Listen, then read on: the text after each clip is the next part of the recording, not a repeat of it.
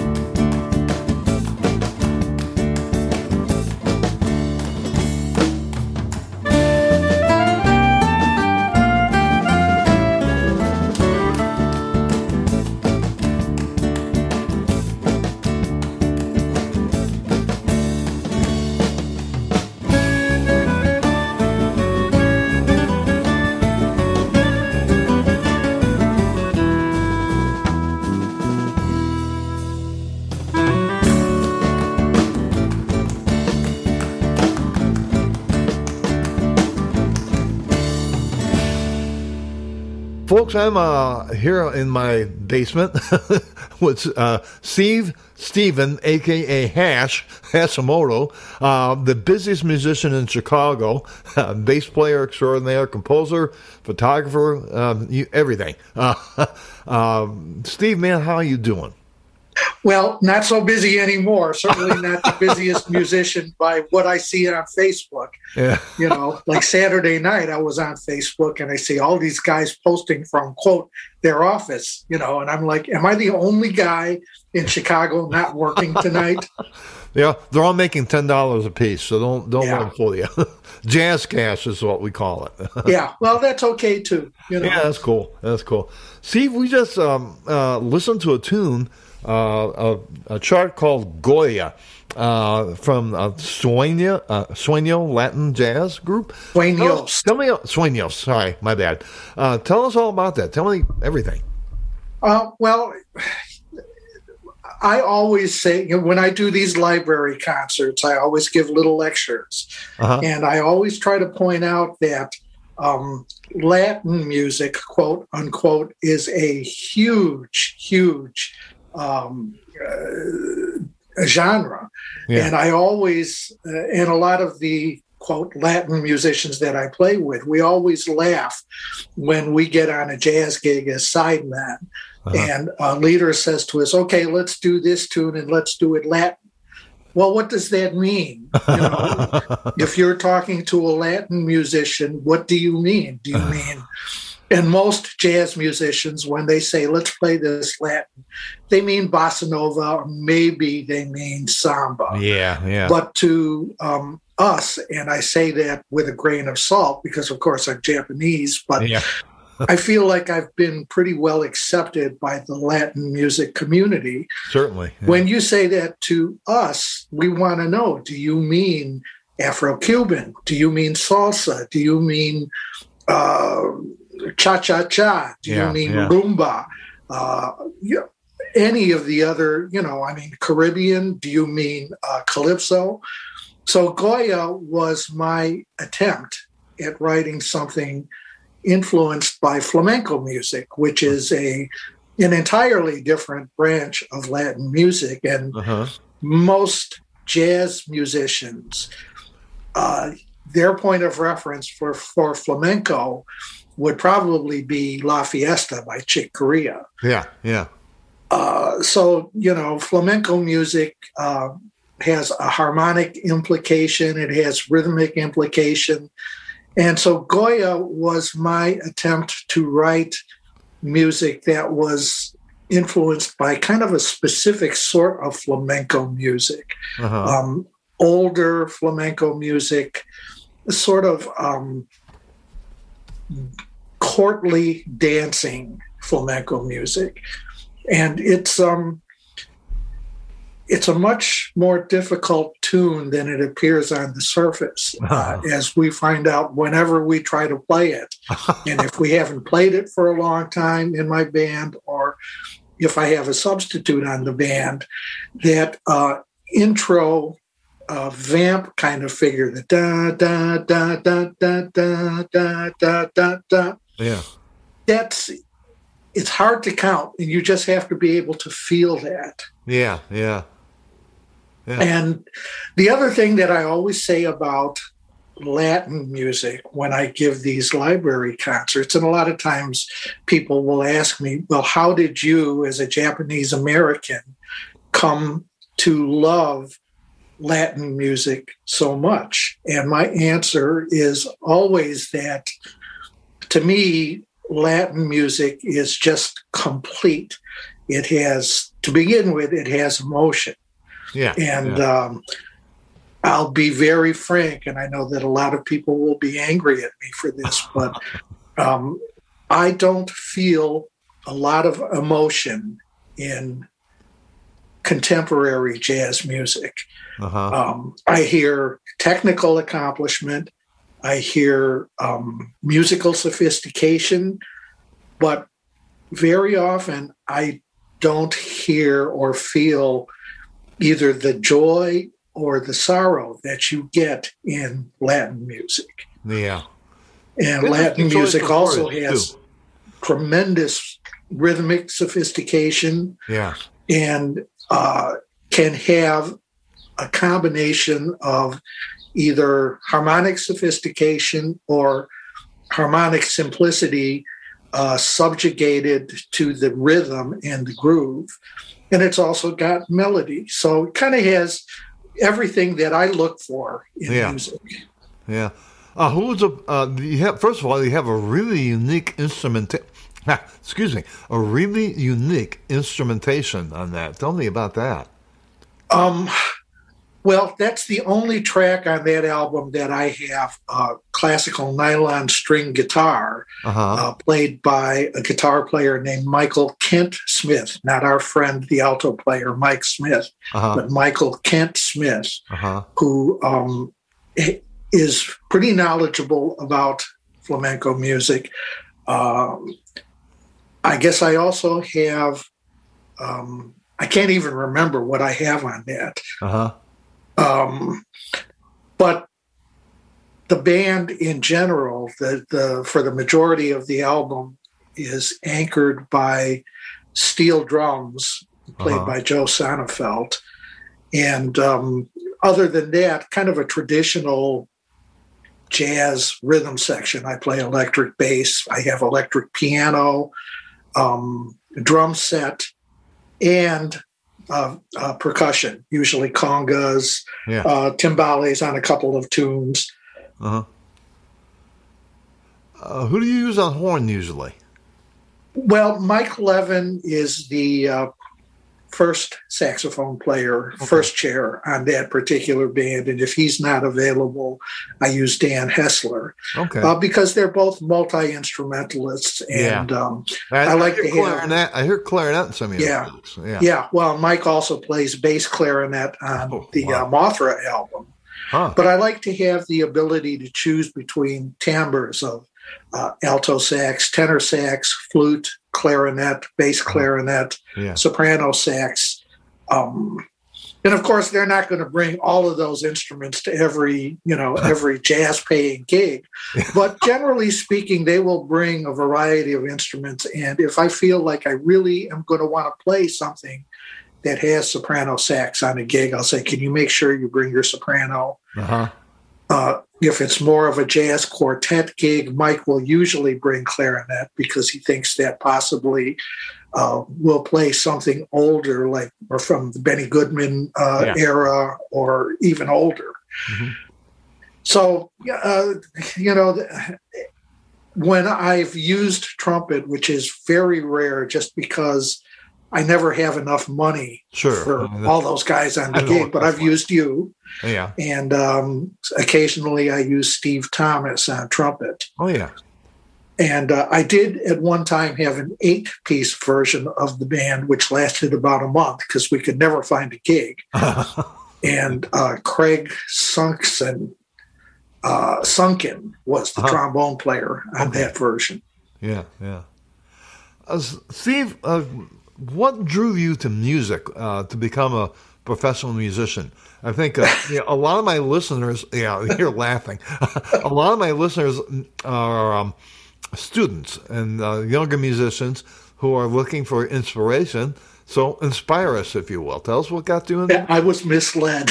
uh, my dad was an amateur musician. Uh-huh. Uh, he played trumpet when he was young, and when he uh, joined the army in World War II, he was the company bugler for his company. Wow. Uh, he, he blew reveille and taps every day. And uh, he told me it was a pretty cushy assignment for him, although he had to wake up before everybody to play reveille. and so um, the first instrument that I played, he bought me a snare drum for some unknown reason, and that only lasted for about two weeks before uh-huh. the neighbors complained.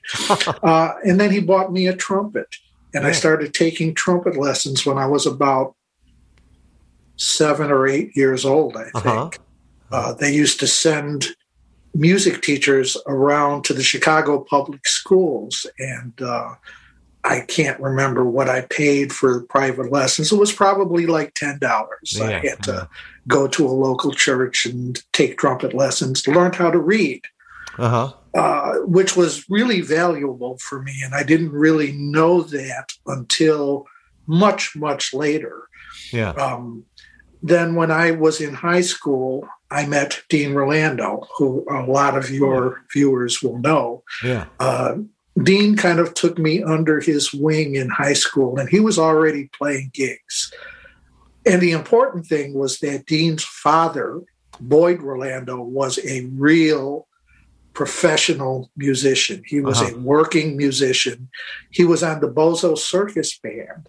So oh, he wow. had a steady gig in the morning and he usually had gigs in the evening. Uh-huh. And um, so we would go over to Dean's house after school, and Boyd would be sitting in the living room with all the shades drawn, watching television, and he'd tell us about his his gig coming up or his his bozo gig during the day, and it just it seemed so much fun and so different from all of our other parents who had to go to work at the office uh-huh. at nine o'clock every morning and come home at five. But Boyd obviously loved his work. Yeah, yeah. And since Dean was already working, he kind of, you know, I guess I saw somebody who was roughly my age and felt like, well, it seemed like a viable and I never even thought of it as a career, but it seemed like a viable option to do yeah, yeah. as a person. Yeah, yeah, very, very interesting. Very interesting. Um, you know, let's let's listen to some more music for a minute. Um, the next track I want to play is called "Gold Mountain" from Mothra. Tell us about Gold Mountain. Okay, so that was inspired by traditional Chinese music, oh. uh, but uh, merely inspired by. I don't. The, the, melody may have bits and pieces here that are taken directly from some song that I may have heard somewhere, but basically, I was. So the the the phrase "Gold Mountain" is what the Chinese used to refer to the United States as.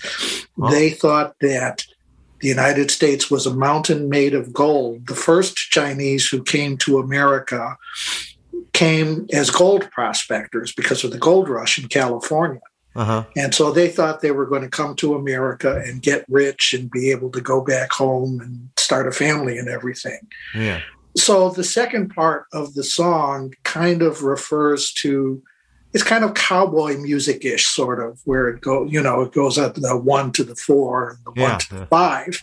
Uh, but the beginning of the song is all pentatonic scale melodies, which of course are very Chinese. Uh-huh. And I thought that the rhythm, some of the rhythms that I used in the melody are the kinds of rhythms that I was hearing in traditional Chinese music yeah. Um, the rhythms are very different from traditional Japanese music. So, you know, it's kind of like white people say, well, you guys all look the same. And probably they all say, well, Chinese music and Japanese music, it's all the same. It's not, you know, just like cha cha cha and samba is not the same. Yeah, yeah, yeah.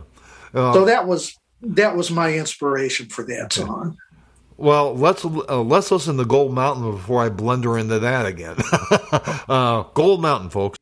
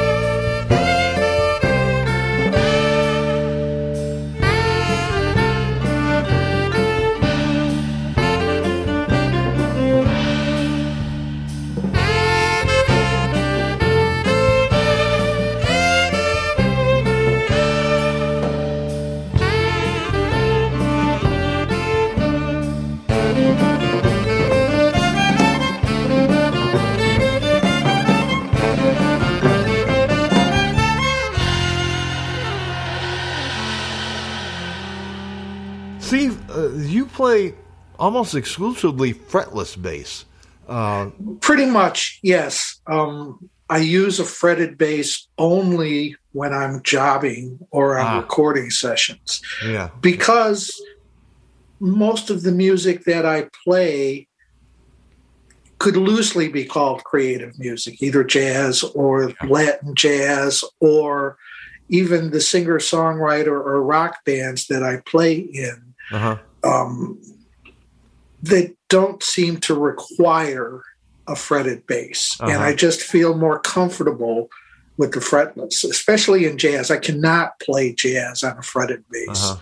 Of course, at jobbing dates, occasionally you have to play the quote cocktail jazz set, and I always feel like I'm playing with handcuffs on. Uh-huh, uh-huh, you know, uh-huh. the fretless bass just allows me to move around more uh, smoothly. Yeah, yeah. And as far as soloing goes, I mean, I just my inspiration has always been upright bass. Uh-huh. And unlike most of the bass players out there now, mm-hmm. my first gig as a bass player was not in a rock band. My first gig as a, as a bass player was in a bebop band. Huh. So my initial points of reference and my influences as a jazz bass player were not rock players yeah, or okay. funk players or whatever. The, my initial points of reference were Ray Brown and Ron Carter and Paul Chambers and Charles Mingus. Uh-huh. So that's what I was attempting to to sound like. Yeah. And of course, I'm I'm I'm still waiting to get there.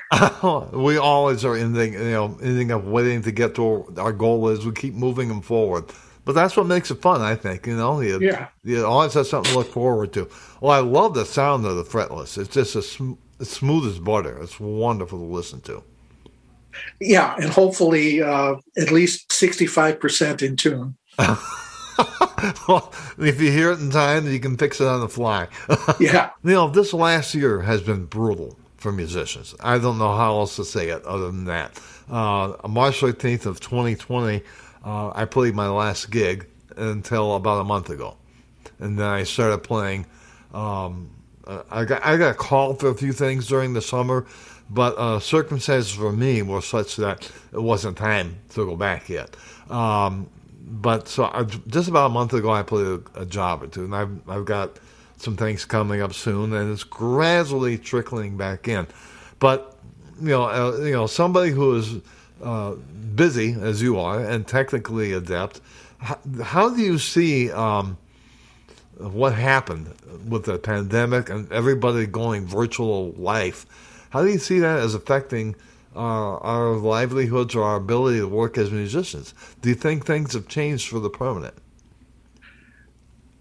I think that ch- things have changed permanently. I hope that they're not going to be this bad permanently. Yeah. yeah. And I think that uh, for the people who have figured out how to technologically adapt to the circumstances. It's a yeah. great thing for them. Uh, I still have not yet. I mean, this is only the sixth or seventh Zoom kind of thing that I've done. Ah. I tried to teach when it first started. I tried teaching remotely, but um, teaching bass was just too difficult for me. Yeah, yeah. Uh, because I have to be able to see both of my students' hands. Uh-huh. My student has to be able to see both of my hands. Yeah. And the, um, you know, the latency or the syncing problem was not that big of a deal for me because we're not playing together. Yeah. But, you know, there was just no way to get, uh, a detailed enough mm. screenshot so that he could see what this hand was doing and he could see what this hand was yeah, doing. Yeah. And I could see what he was doing right or what he was doing wrong or how to adjust things. Yeah. Um, other than that, I mean, gigging wise, I had not a ton of gigs last year, but I had some outdoor gigs. So at uh-huh. least I was able to keep playing That's until it got cold, of course. Yeah, yeah. I was also lucky enough that I did a fair amount of recording over the last year and a half. Oh, great. Uh, but other than that, uh, the first time that my band got together again after the shutdown on St. Patrick's Day. Uh-huh. We hadn't played together for, I guess, so that was around March 16th that everything shut down. And we played our first outdoor concert on my front lawn, probably in the middle of June, I'm thinking. Wow. And that was the longest, especially for my drummer, Heath Chappell. He and I sometimes, his wife would say, You saw Hosh more than I did this week because we would play sometimes seven or eight gigs together in a week in various different bands. Yeah, yeah. It took us it took us an entire set until all of us were kind of like syncing together yeah. and feeling like, oh, okay, this is what it's supposed to be like. But it took us another another gig to feel really comfortable, like, okay, yeah, we're back. Yeah. yeah. As a band. Individually, I think everybody it was still knocking the rust off. And yeah. Uh, I practiced more in the last year and a half than I've ever practiced in my life, but it's not the same, you know. Yeah. No, no way it's the same. No way. I've got two rehearsals coming up on Sunday, and you know they're just rehearsals, but these are band leaders who are recognizing the very fact, the very thing that you outlined that you know everybody's going to feel weird working together uh, for the first time, and um, uh, uh, so they're trying to trying to dust things off in, in private, as it were. Um, yeah. Well, as a trumpet player for you, because you know I remember what that was like. uh, the uh, the matter of endurance and chops. Oh yeah. Uh, you know, do you have enough chops left to play a three-hour jobbing date? Yeah, yeah. And it's the same thing with me. I mean, I played a loud rock gig, uh, two and a half hour rock gig last Saturday night, yeah. and uh, it was a Cream Jimi Hendrix tribute band, so it's a lot of hard bass playing. Yeah, yeah. And um, my picking fingertips were just meat by the end of the gig. You know. yeah. Yeah, well, things are things are coming back though. Things are coming back. Hey, let's listen to some more music. Uh, the next track that I uh, uh, had in mind to listen to was a thing called Azul Oscuro.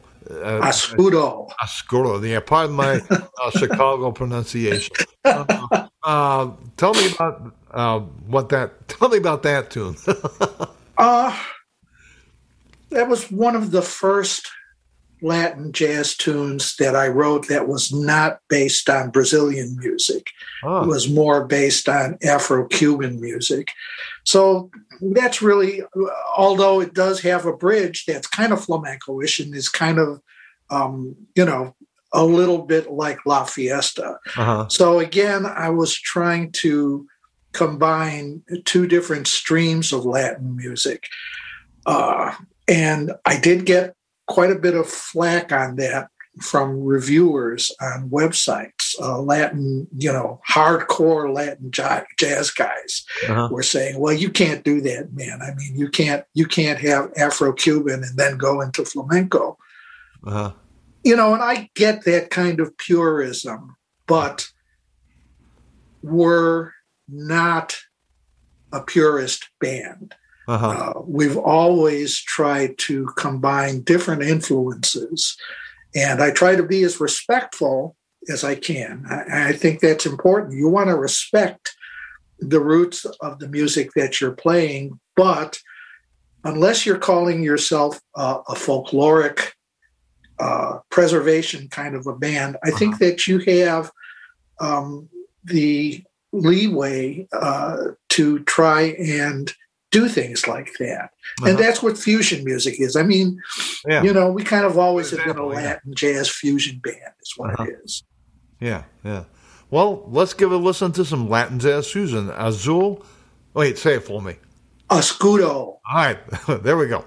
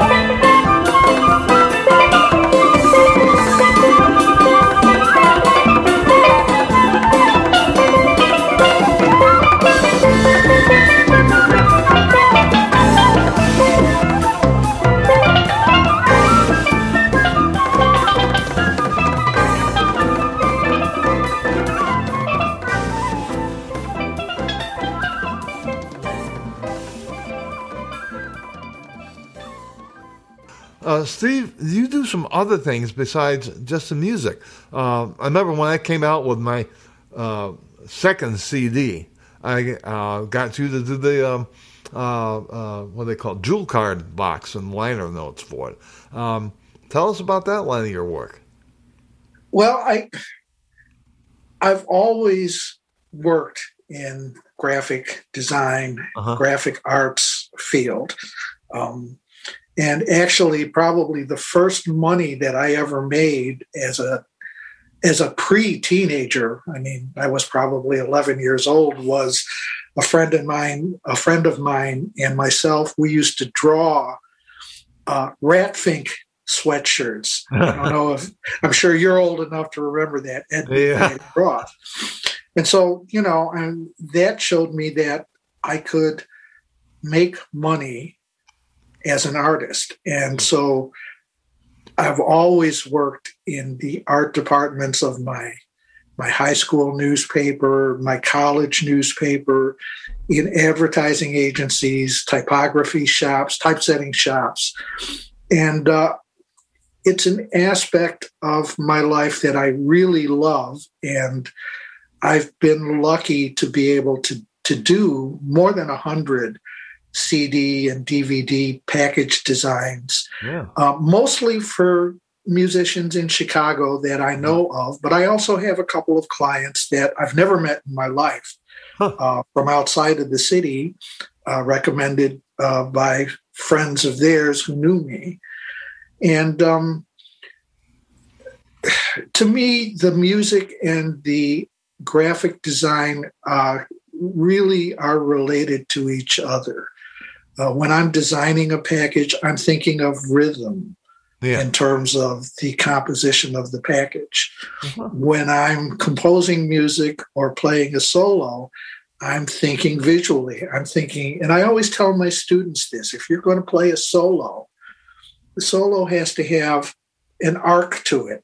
Uh-huh. It doesn't just go, here's my solo. Yeah. You know, you have to kind of picture it to me like a landscape. Uh-huh. Uh, and so the design business kind of helped keep me afloat during the quarantine. Uh-huh. Um, I also wrote, did a lot of chart writing for people during the quarantine. Yeah. Everything from just writing lead sheets for singers and transposing it to their keys to uh, transcribing um, recordings for a singer and then cutting the cutting a big band recording down to uh, a seven piece band uh-huh. kind of figuring out what's more important to get the idea of this recording across and assign it to however many guys he has in the band yeah yeah um, I also did some liner note writing and public relations writing. Uh, and I still had a student or two throughout the whole thing. So between all of that stuff, uh, I was able to hang on. It was it was difficult, you know. It is it has been for all of us. I'm kind of curious. Um, kind of this is kind of touching back to comments you made earlier. Um, do you feel that the um, the fact that we had to go virtual with so much of our lives has leveled the playing field uh, for musicians in some way or graphic artists? I think it probably has, but I'm not sure in a good way.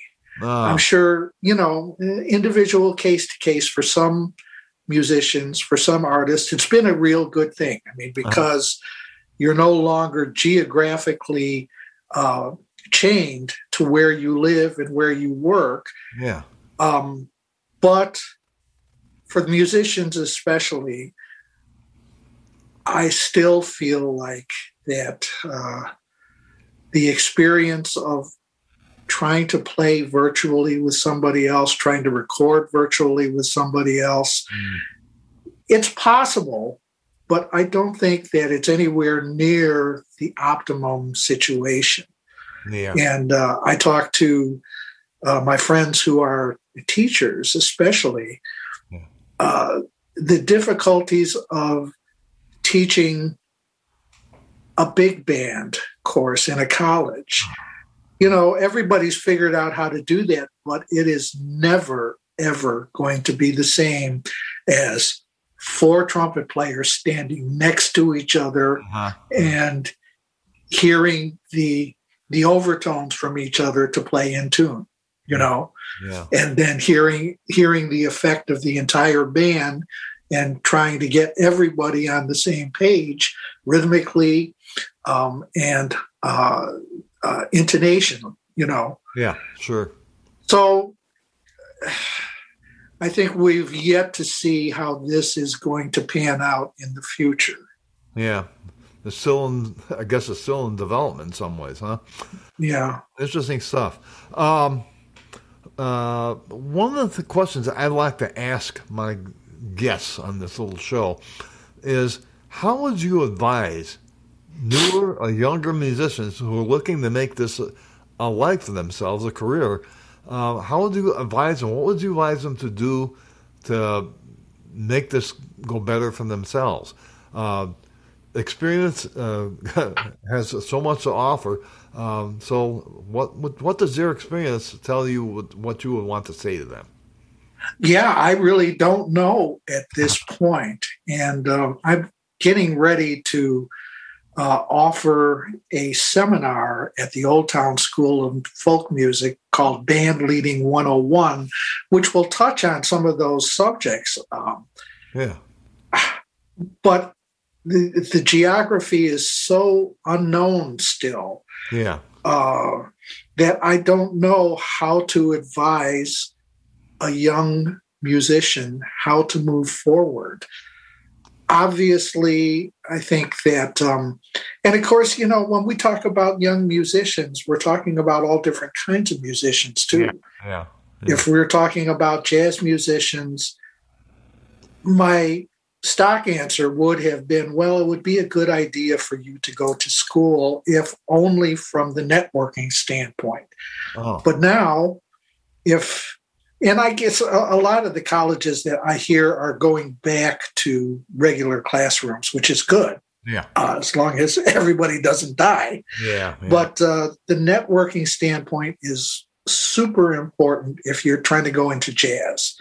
Yeah. Because you have to meet other people and start to figure out is this player compatible with what I like to do?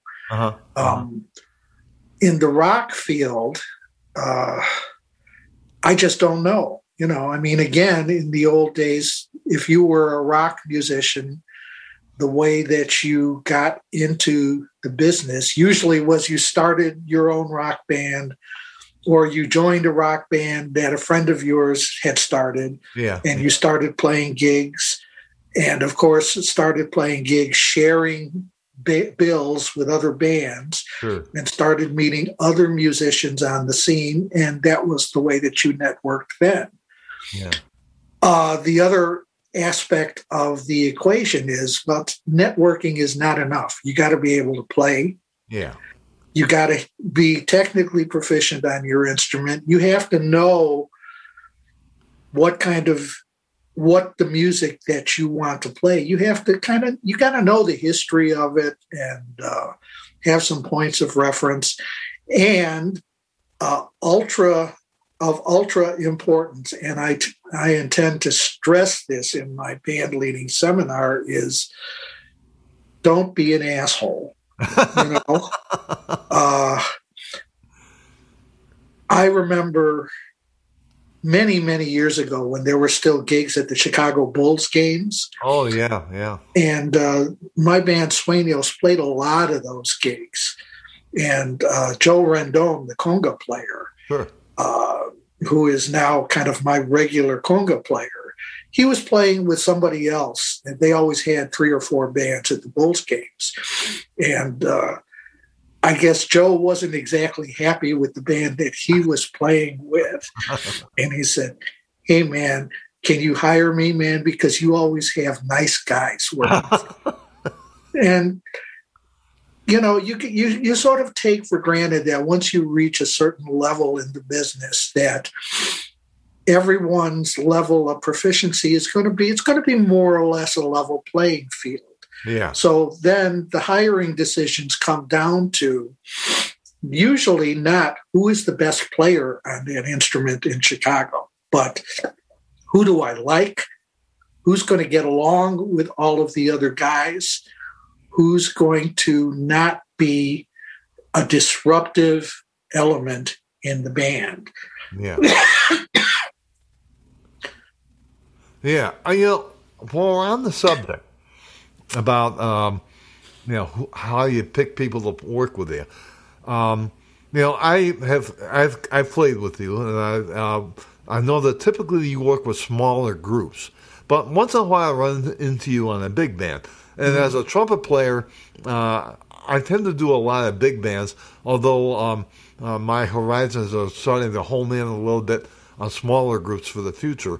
Um, but um, the the one that okay, the one thing I've noticed about big bands around Chicago is that uh, over the years I've been playing here, is diversity has kind of gone out the window. Uh, most of the big bands that I play with, well, shoot, all of them that I play with are basically a lot of, um, you know, they're white boomers, to put it real bluntly. Okay, the, one of the bands I play with, the band leader likes to try to hire women as much as possible, mm-hmm. and they will hire um, from all age groups. So yeah. there's diversity within, there's chronological diversity and gender diversity, but um, uh, none of my uh, black friends show up on these bands. Uh, I uh, uh, was running into them uh, on jobbing bands, but um, the big bands are not diverse. how do you think that could be handled? What can we do to fix that? around. I'm not even sure what to ask.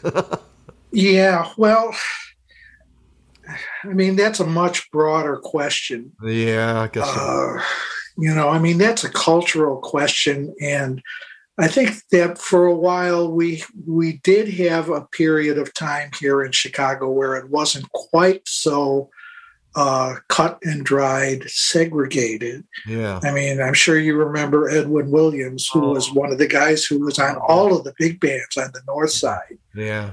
Um, couple of other South Side African American musicians have have been able to work on the north side and some of the white guys have been able to play in some of the black bands on yeah. the south side yeah. but gradually um, for some reason, and I wouldn't know what the reason is, things started to get back to the era of segregation. And I don't even want to call it racial segregation because I don't think that's the point. Yeah. I think really, you know, what it comes down to is just what we were talking to band leaders, section leaders tend to hire musicians that they know yeah. and that they're comfortable working with. Yeah. And as things just kind of just generally sifted down to the way that they are now, a lot of the North Side band leaders just don't know any African American musicians anymore. Yeah. You know, I, I think that's really what it comes down to. Yeah. You know? Yeah. More sociological than, uh, I don't even know if that's the right word social i think yeah social is is exactly the right word because it's not sociology but it's yeah. i'm going to hire this guy that i've known for a long time yeah and you know in the big band scene especially yeah i'm sure that uh, you see that there's there's probably a pool of about a hundred players on the north side yeah. that are on all of the big bands, yeah. which is not necessarily a bad thing, yeah. you know, but uh, it's just just the way it is. Yeah, yeah. Well, I, I, I like to bring it up in these conversations because I kind of want to see if there's some way we can get people to think about it a little bit. Yeah. You know? Yeah, you know, and I'm as guilty as any other band leader. Um, I have tried to make a point of hiring uh, female musicians throughout my career as a band leader. Uh, and I have hired African American musicians and especially Latin musicians yeah. and Asian musicians as well. But, yeah. uh, you know, it's such a complicated equation. Yeah. Uh, it's not just who's capable of doing the gig, as I've said. Yeah. Uh, who's available for a gig. Yeah, that's... Who's willing to work for the money that I'm able to offer? Jazz cash. yeah. Uh, yeah. You know, there, there's just so many variables. Yeah, it's a it's a challenge. It's a challenge.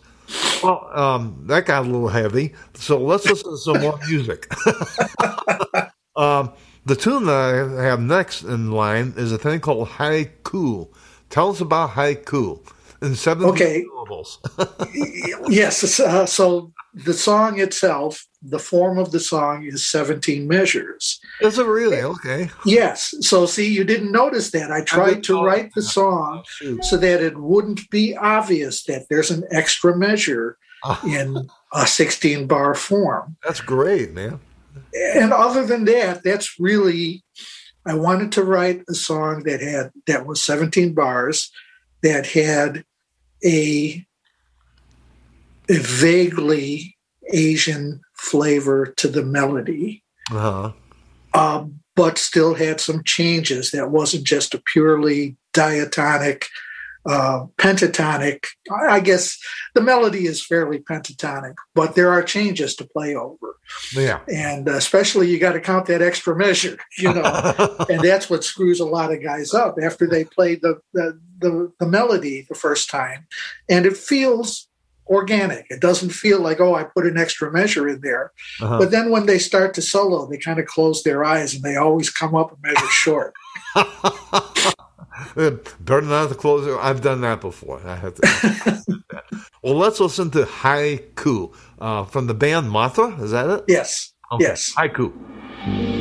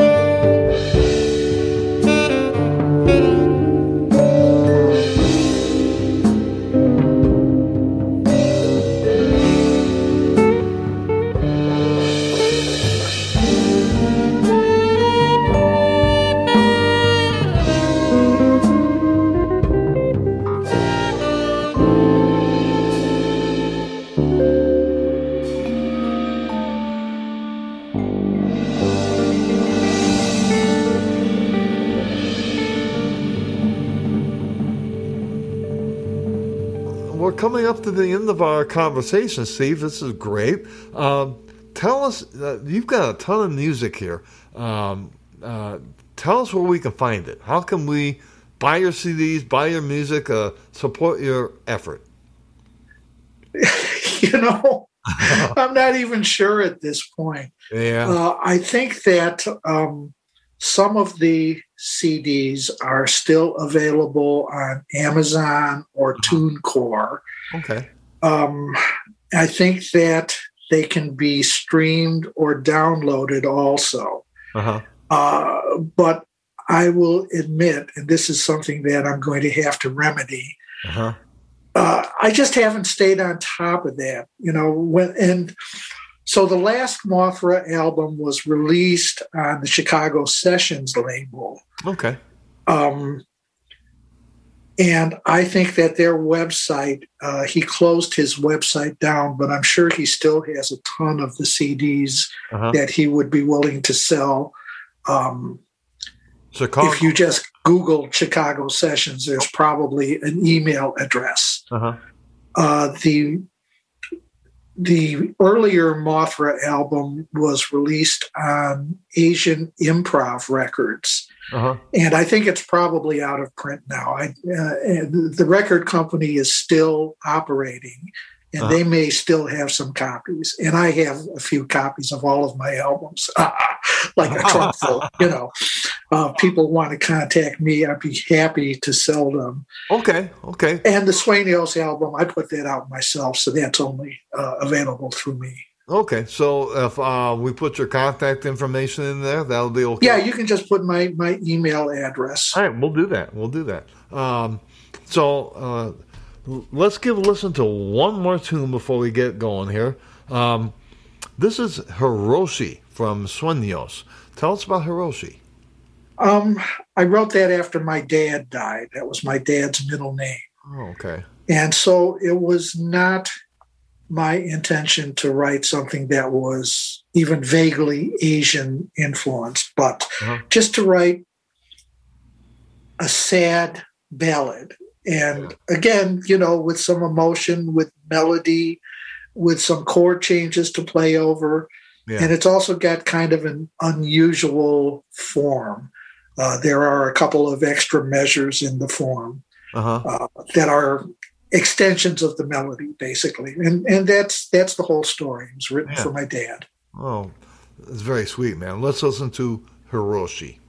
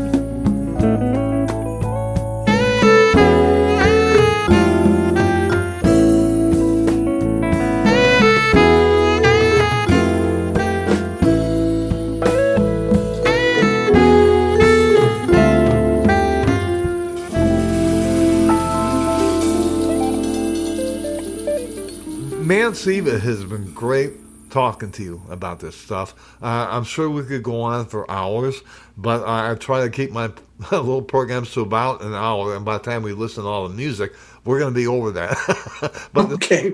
it's well worth it because I just love this stuff. And, those, and ladies and gentlemen, there's more where that came from. Um, I think the the words of wisdom that you've offered here have been wonderful, and I hope that the the younger musicians who are out there listening to this can pick up ideas from it and, and run with that. Uh, so, man, Steve, thanks for being here. Thank you, Nick. All I'll right. see you Monday. I'll see you Monday. Yeah, a little recording session on, on a Latin chart, I might add. So, yeah, looking forward to getting together with you, man.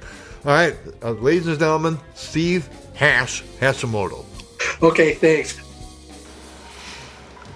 Well, folks, I cannot thank Steve Hashimoto enough for having this conversation today. There were some wonderful ideas that were shared.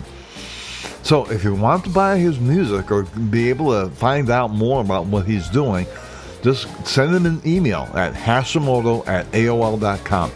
Now, that's H A S H I M O T O. Hashimoto at AOL.com.